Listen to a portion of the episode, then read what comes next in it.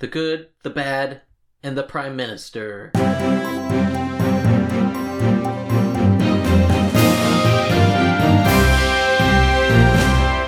Welcome to the Roots Report. My name is Patrick. And I'm Tom. What are we going to talk about today, Patrick?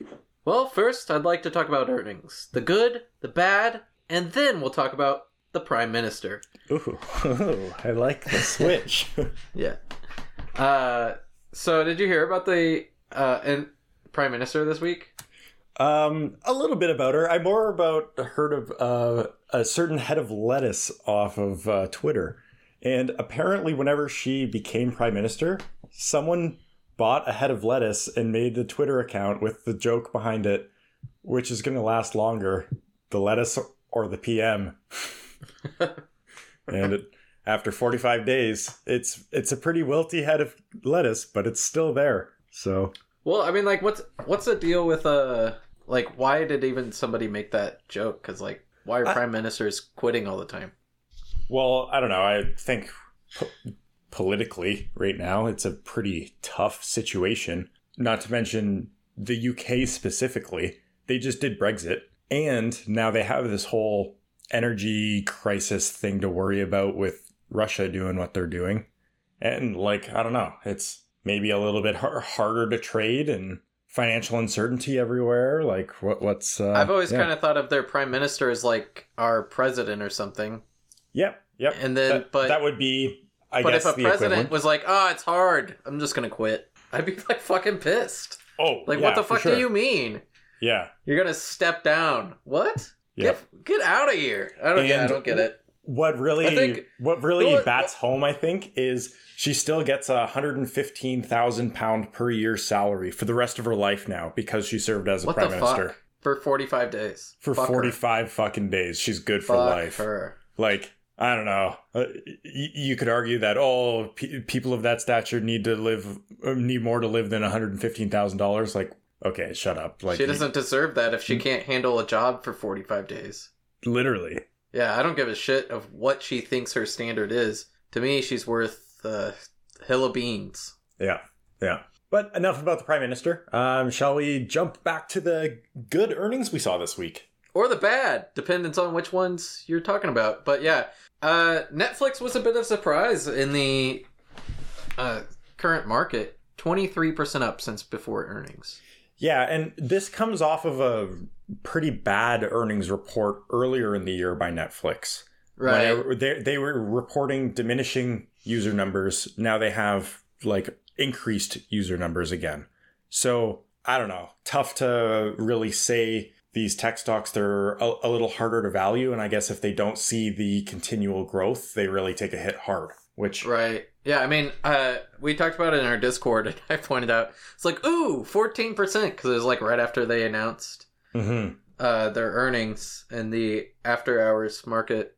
Um, but then if you zoom out to like the weekly, it's uh down from I think seven hundred was its high, and it's at like two thirty now. So yeah, it has come down quite a ways, and yeah, tech has It's been hit hard, pretty hard over the the past couple of months here now. So I don't know. Maybe there's some good value picks out there. Yeah, I mean that's a that's kind of like what I was thinking is a good point to make about uh, Netflix is that even in the spare market there may be some good trades here. Yeah. Still, you know, like Netflix, I don't know, maybe it's worth two hundred bucks now. It was selling for seven hundred year ago. Or maybe really start extending your timeline out too and like buy and hold things for a while. What? Blasphemy! What? I know. Blasphemy! But if you're looking at things that like actually give you a built-in return, you can kind of like cash in a little bit of funds to continually increase your trading account as well. Yeah, Yeah, but I like to keep mine separate. Uh, you know, my daily active, and then my, I just I'm just socking away money somewhere. yeah, same. Uh, but yeah, I mean, you definitely probably don't want to be holding for long if you're just holding like I don't know Snap, which is down thirty percent uh, from bad earnings this week, uh, Mhm. and down even more on the year. I don't know if that's the best long hold, but maybe. Yeah. I mean, I never really got the business model even when it was going up. I was like, what is it? Why is it worth, I don't know, what was it, 50 bucks or something? at one point. hmm I mean, they uh, they don't have any like revenue. I, I don't, they don't sell anything. They have like some minor ads, but I've never been on Snapchat and even like noticed an ad. So Yeah, yeah. I don't think it's that profitable. But we, we also uh, saw Tesla uh, go down in their earnings whenever Yeah. they reported after hours. Um, I can't remember exactly the percentage that they dropped right away. It was something in the realm of like, oh, I don't even know, eight or nine percent, somewhere in there. Just doing rough math, but it sort of kind of re- rebounded after hours, uh, after the initial news sort of settled into Friday, and is kind of up three or four percent on Friday now. So Yeah, uh, and that's not so cut and dry. Like you know, a lot of people might say Snap isn't the best company, but Tesla has some obvious profit uh, vectors. So mhm. Uh, I still think we're in a bit, bit of a bear market, but you know, there's always a way to trade something. Uh, if you were looking at Netflix and thinking that their last report probably wasn't so great, that they might bounce back, and I don't know. but like There's stuff. There's I- ways I to make money. I, I still think that we're in for a while of bad or not as great earnings in some companies Yeah, because I don't know, the average person probably has to spend less if their mandatory expenses for living are higher all of a sudden because their Right. interest rate goes up on their mortgage because they're variable. and then the profits are lower. And exactly. Yeah. Well, what are you trading? Uh, just recently, like past couple weeks. I know we've all been busy, Yeah, Uh, um, but- I, I've but what have you been looking at mostly? I've kind of started socking away more money into a more of a longer time frame, kind of as I was alluding to Mhm. earlier. Yeah, Um, we talk about this one a lot. Um, Gab, G A B. Uh, it's a pretty interesting company. It uh, historically returns roughly the same as the S and P 500, but gives majority of its income through dividends. So kind of unique. Yeah, and we have that special trading strategy. I personally, I've been doing a lot of uh, spreads, which is a type of option where you buy and sell uh, a call option, but you just separate the money a bit. So you're kind of like hedging your bet. I like that because it focuses on delta movement, and the market has been so volatile recently that you can kind of like time, you know, bottoms and just kind of trade the volatility of uh, that moving delta. The I mean, obviously, you want to be kind of tinged bearish here, um, but you know, like it's a great way to trade high volatility, higher risk, uh, but still it keeps in. It's also, I think, a lot easier to trade for newer traders because the thing about options is you have all these other Greeks like Theta and Vega and yada yada. But if you're buying and selling, then you're much more neutral towards that, and then you only really have to worry so much about uh, hitting your targets.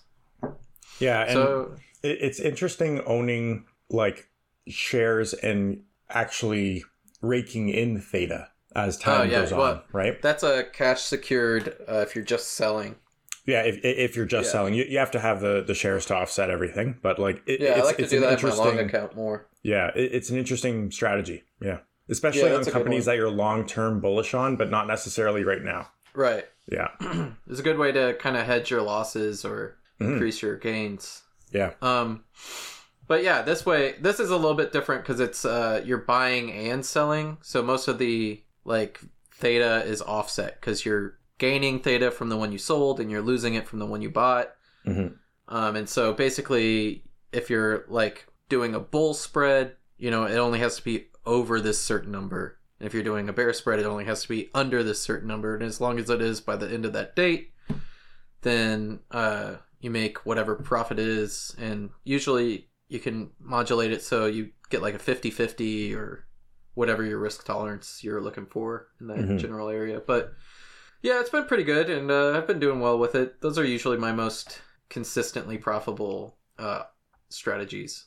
But uh, even in a bear market, you know, I still go bull sometimes, and I did uh, kind of this week. I was trading it back and forth, uh, but it seems like the market is ready to look more bullish, and I've kind of been noticing this that I think we need to see maybe another like hit at S SPY about like 377 I think I'm looking at right about now to see what happens around that area because and as like always it seems that we pick a target in the discord and like kind of look at these lines and then some sort of news comes out after the fact to justify some sort of movement towards one of those targets and right now uh, the market seems to be really going up on hopes of the recent kind of talk from the fed that they're maybe going to start slowing some interest rate rises not like a complete halt or anything Yeah, and, and maybe not even they soon. did- I mean, it's a really just a it's a pie in the sky kind of thing. You know, they're just kind of whispering about maybe dropping it from 75 BPS down to uh, 50 bips. Yeah, and it, it's interesting that you you kind of said it that way because I think they're they're trying to say like the big picture is that we are going to be lowering interest rates, but then like the the side little footnote is, but we don't know when that is quite yet. And also, it's not lowering interest rates; it's just Slowing increasing them, less. Yeah. increasing them by less. Yeah, So I don't know. It's still not great, but I mean, the market does kind of have priced in 75 bips. So if it went down to 50, yeah, I could see a temporary kind of bull run back up to 370s, yeah. high 370s, maybe higher. hmm Kind of depending, but I definitely don't think it's over. I mean, they're just going to keep increasing it, and it's not going to be like great. So Yeah. Yeah. And inflation, I mean, was terrible in September, up double. So and we Mhm. haven't even really seen the effects of that quite yet. Yeah, and it, it, I, again, I think it's going to take a while to really see the full impact of these Yeah, sorts of things. And I don't know, do you think we're seeing it immediately enough in housing prices? No, I don't think we've gotten there in housing prices yet. I think it has kind of leveled off, but um, I still don't think we've seen the real dip because um, if you look at how much people are paying, like you would have been better buying at the top if you're going to hold your house for 30 years, even though Well- you're paying like an extra. If if you were to secure a higher priced mortgage at a lesser interest rate back like it was in February of this year, currently right, Right. now with the amount that the pr- housing prices have dropped does not equal the amount that interest rates have gone up. Your payments overall have gone up. Right. So I don't know. It, it's it's a, a worse spot. It's harder to get a house right now, actually. Yeah, I feel like houses have gone down, but I don't think they've gone down enough. Like you said, you're still paying more. Yeah. And you're like even your monthly premium is going up. Um and then over the long run you're also like paying more. So hmm I think people haven't really calculated that in or I don't know. Uh, I don't think it's worth it to buy a house quite yet. I think we'll see an overreaction where it's like, wow, houses are kind of almost cheap again Yeah. and then it'll go back up. It always seems like when there's a big boom, there's a big bust. Yeah. Yeah. So nothing surprising there. hmm Yeah, it's it's interesting. Um, I don't know. We'll see what the next couple months have uh, have to offer, but maybe we look at REITs to short. Yeah, you got anything you're looking at for the coming up next week in the markets? Uh, not nothing top of mind. Again, I, I've been super busy at work recently, Yeah, so um, I'm more just socking money away. I'll look at Tesla for like the one morning that I have off, and I might play some calls or puts based on what I think the next five minutes are going to be like. But that's about it. Yeah. all right. Well, if that's all we have to talk about, I guess you can do your thing, Tom. And we'll cue the outro. Thank you for listening to the Roots Report by Roots Research LLC. Everything discussed in this podcast should be considered to be disinterested commentary between hosts. This is not financial advice, as we are not financial advisors. Please be sure to share, follow us on Twitter, Spotify, and join our Discord. Links are in the description below. This has been the Roots Report, and stay rooted.